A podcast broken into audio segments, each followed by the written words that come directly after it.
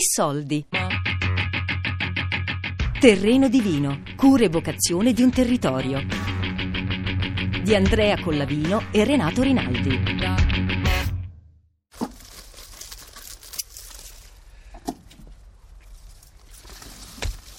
Qua chiaramente quando abbiamo acquistato la casa e i campi abbiamo trovato delle vigne già esistenti, sono tutte vigne abbastanza vecchie perché sono vigne messe tra i 40 e gli 80 anni fa.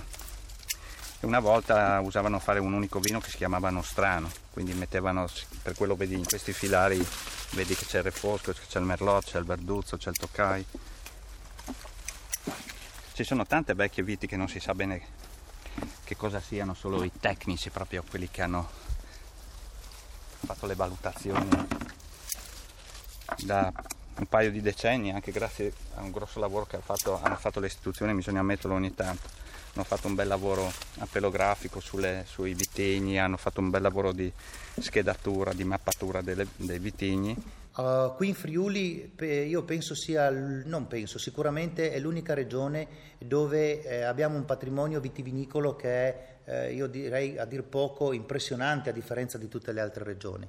Adesso non vorrei dire una bugia, ma se non sbaglio sono eh, oggi come oggi 54 o 56 vitigni che conosciamo autoctoni.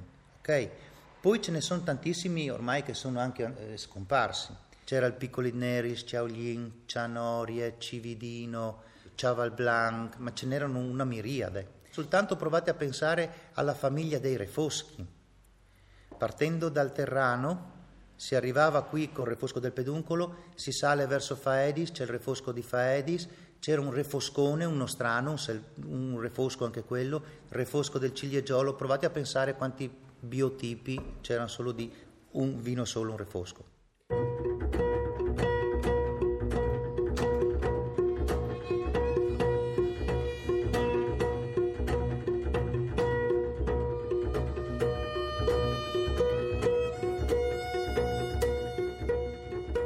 Sono originari dello stesso luogo in cui vivono e hanno un legame unico con quel territorio. Negli anni 70 in Friuli, a causa di una burocrazia insensibile, stavano quasi per scomparire. Vitigni autoctoni sono di moda, anzi sono la gran moda. Facciamo subito però una critica a questa moda. In realtà di realmente autoctono non c'è nulla, oppure se vogliamo c'è tutto. Il friulano, malgrado il nome, è un vitigno di origine francese che si chiamava Sauvignon As, qui l'abbiamo chiamato Tokai a causa del prestigio che aveva il vino ungherese, però anche se geneticamente non è friulano, culturalmente è friulano. Quindi l'autoctono non, non mi interessa cercare il suo DNA o mi interessa relativamente, mi interessa la cultura che lo lega a un territorio. Nel primo del Novecento eh, noi abbiamo avuto Filosera peronospera che che aveva distrutto quasi completamente la viticoltura tipica autoctona friulana. I grandi proprietari terrieri d'allora avevano importato le barbatelle soprattutto dalla Francia e in Friuli si cominciò a piantare il Merlot, il Cabernet, il Pinot, mentre invece trovavo veramente assurdo e vergognoso che eh, le perle de- enologiche del nostro Friuli fossero state eh, non inserite nell'albo comunitario delle varietà vinicole autorizzate ad essere coltivate. Per cui è stata decretata nel 75 la morte certa di questi vitigni. Tant'è vero che eh, neanche il produttore non ti dava il vino con il nome sopra, schioppettino, via avanti, oppure te lo dava di nascosto. Sì, eh, questo è un innesto eh, era senz'altro una pianta, eh, era, era, era un, un, un'altra vite, cioè un'altra varietà, è stato innestato il Merlot. E la pratica dell'innesto sapete che è eh, praticamente diventata obbligatoria dal, dall'arrivo della filosofia, quindi dalla fine dell'Ottocento. No? e la filiossera arriva dall'America e, assieme ad altre malattie terribili come la peronosfera, l'oidio, arriva dall'America e fa strage delle viti perché è un insetto che andava a, eh, a pungere l'apparato radicale della vite facendola morire. Allora si gridava il disastro, no? si dava per eh, morta la viticoltura, quindi il vino. Pensate per la nostra civiltà occidentale cosa significava questa roba qua. E con tutti i significati dire, no? eh, simbolici che il vino ha nella religione, nell'arte. In realtà la soluzione è stata trovata con l'innesto, cioè riuscire a innestare una pianta europea su un piede americano. Ovviamente le viti americane, siccome questa malattia viene dall'America, le viti americane erano eh, in qualche modo abituate a questa malattia, quindi erano resistenti. No? E, e, vedete quanto, eh, quanto, c'è di umano nel, nella viticoltura, no? Provate a pensare, cioè, una vite in estate è un mostro, cioè, è come so, uno che ha un, la, la testa dire, di uno, trapianti, un trapianto di testa a uno, no? per dire. Ecco, pensate quanto terribile, eh? no? invasivo è il coso dell'uomo nella viticoltura. La, la viticoltura e il vino, eh, poi, eh, sono eh, due fatti squisitamente umani, fanno parte della cultura umana una viticoltura naturale, non esiste. Quando noi abbiamo una vite che la dobbiamo innestare, cosa c'è di naturale in una vite innestata? La vite naturale, se vogliamo, è quella che nasce da seme, che però morirebbe per la filiossera poco tempo dopo. Io dovevo salvare questi vitigni, per cui con mio marito decidemmo di pubblicare un bando sul Messaggero Veneto e in questo bando eh, decidemmo di dare un milione di lire a quel vignaiolo, a quei vignaioli che avrebbero messo a dimora il migliore impianto di schioppettino, pignolo, tacelenghe e ribolla gialla in purezza per la zona del Coglio. E questo eh, lo facevamo sia con il proposito di far, eh, di stimolare il rimpianto, ma soprattutto per far ufficialmente riconoscere gli antichi vitigni friulani, cioè inserirli nell'albo dei vitigni coltivati. Sul vocabolario della lingua friulana ne sono stati conteggiati 303, ma è logico che ci fossero tanti vitigni. Perché? perché la vite non veniva moltiplicata per innesto come adesso, o per talea, che era una cosa comunissima. La vite veniva riprodotta per seme. Mentre la talea o l'innesto danno piante identiche, il seme da piante diverse.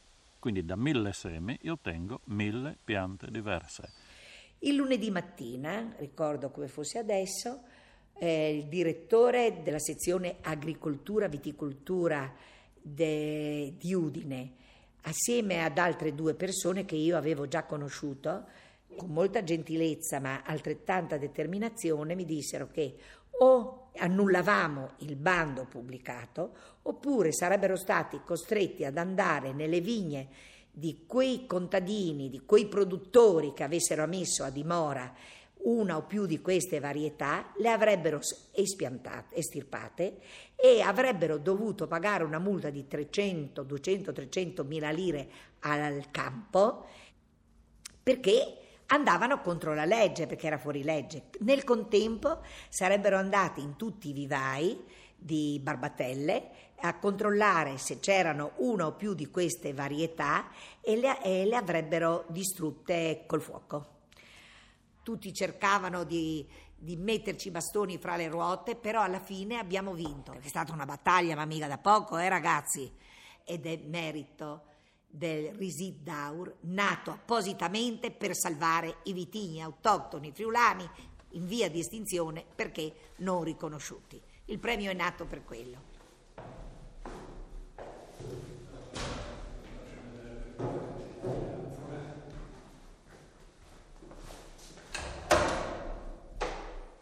No, io dall'annata 2012 in poi ho solo autoctoni, quindi il bianco è solo ribolla e il rosso eh, c'è il pignolo e un po' di merlot e cabernet sauvignon, è un vigneto vecchio che eh, dura ancora per qualche anno e poi avrò ribolla e pignolo. E questo era un progetto che è partito dall'idea nell'82, quando per la prima volta è venuto a trovarmi Gino Veronelli gli ho fatto assaggiare il vino e gli ho detto che il mio sogno è un giorno riuscire a fare solo la ribolla. Mi ci sono voluti 30 anni perché quando hai impianti di vigneto non è che da oggi a domani puoi estirpare e cambiare pagina. Quindi dal 2013 in poi come vitigno bianco ho solo ribolla e sono, molto molto fiero di questo perché eh, considero non è che Chardonnay, Sauvignon, Pinot Grigio, Riesling Italico non sono dei vitigni buoni, però sono dei vitigni che si adattano a tutte le terre del mondo, quindi non sono mai grandissimi. La ribolla invece esige questo terreno. No? E se in questo terreno funziona bene è inutile che perdo tempo a fare altri. Le varietà che si producono su questo territorio sono soprattutto la Vitosca, che è bacca bianca, una varietà autoctona del Carso, dopo c'è la Malvasia, che è un, una varietà anche, anche, storica, e dopo c'è la Glera, che la producono, che la producono in pochi. E come rossi c'è il Terrano, che è il vino rosso tipico del territorio, eh, anche questo autoctono, insomma, che, dove si ottiene un vino veramente particolare, unico, Mm, unico nel mondo assolutamente.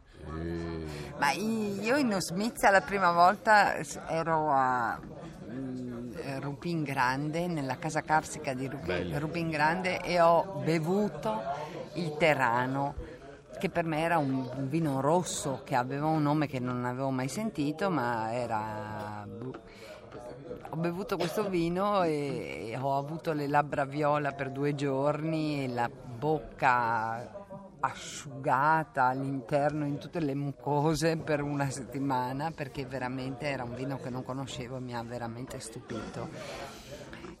E i veri, veri autoctoni che sono poi i veri la ribolla gialla, eh, diciamo l'abbiamo un po' preso anche il Tokai anche se non è proprio così, no? Io penso che nessun vino è autoctono perché no, qua non è nata la vite, tutto è stato portato. Dice, dice autoctono perché poi è qua da tanto tempo. Ma io questo neanche non guardo perché per me autoctoni sono tutti quelli che lavoro. C'è il Pinot Grigio per cui sono cresciuto con lui, eh, per me è già un autoctono, no? Eh, un po' tutti, insomma, non è che mi, non si sputa dove, nel piatto dove si mangia, si dice, no? Noi abbiamo sempre lavorato poi mi piace sempre bere, anche se fatto diversamente, io ti dico nel naturale un bicchiere di Pinot Grigio o di Sauvignon non è che mi dia fastidio berlo, insomma.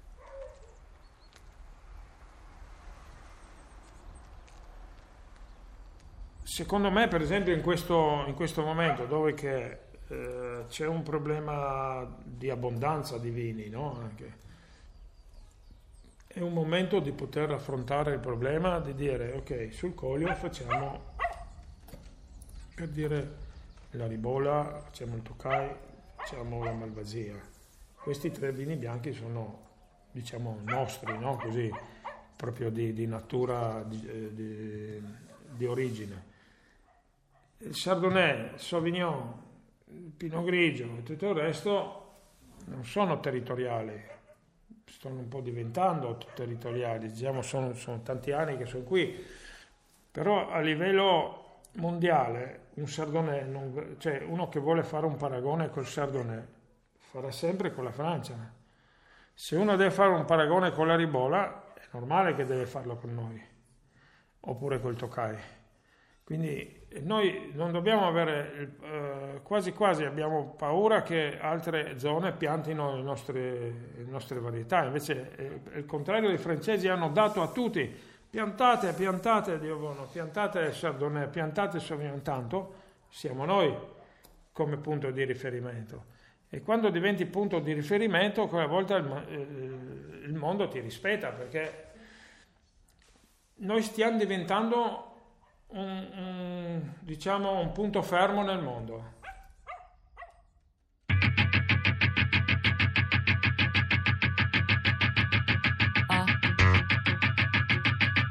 Terreno divino, cura e vocazione di un territorio. Di Andrea Collavino e Renato Rinaldi. A cura di Fabiana Carobolante, Daria Corrias, Elisabetta Parisi e Lorenzo Pavolini. Podcast su tressoldi.rai.it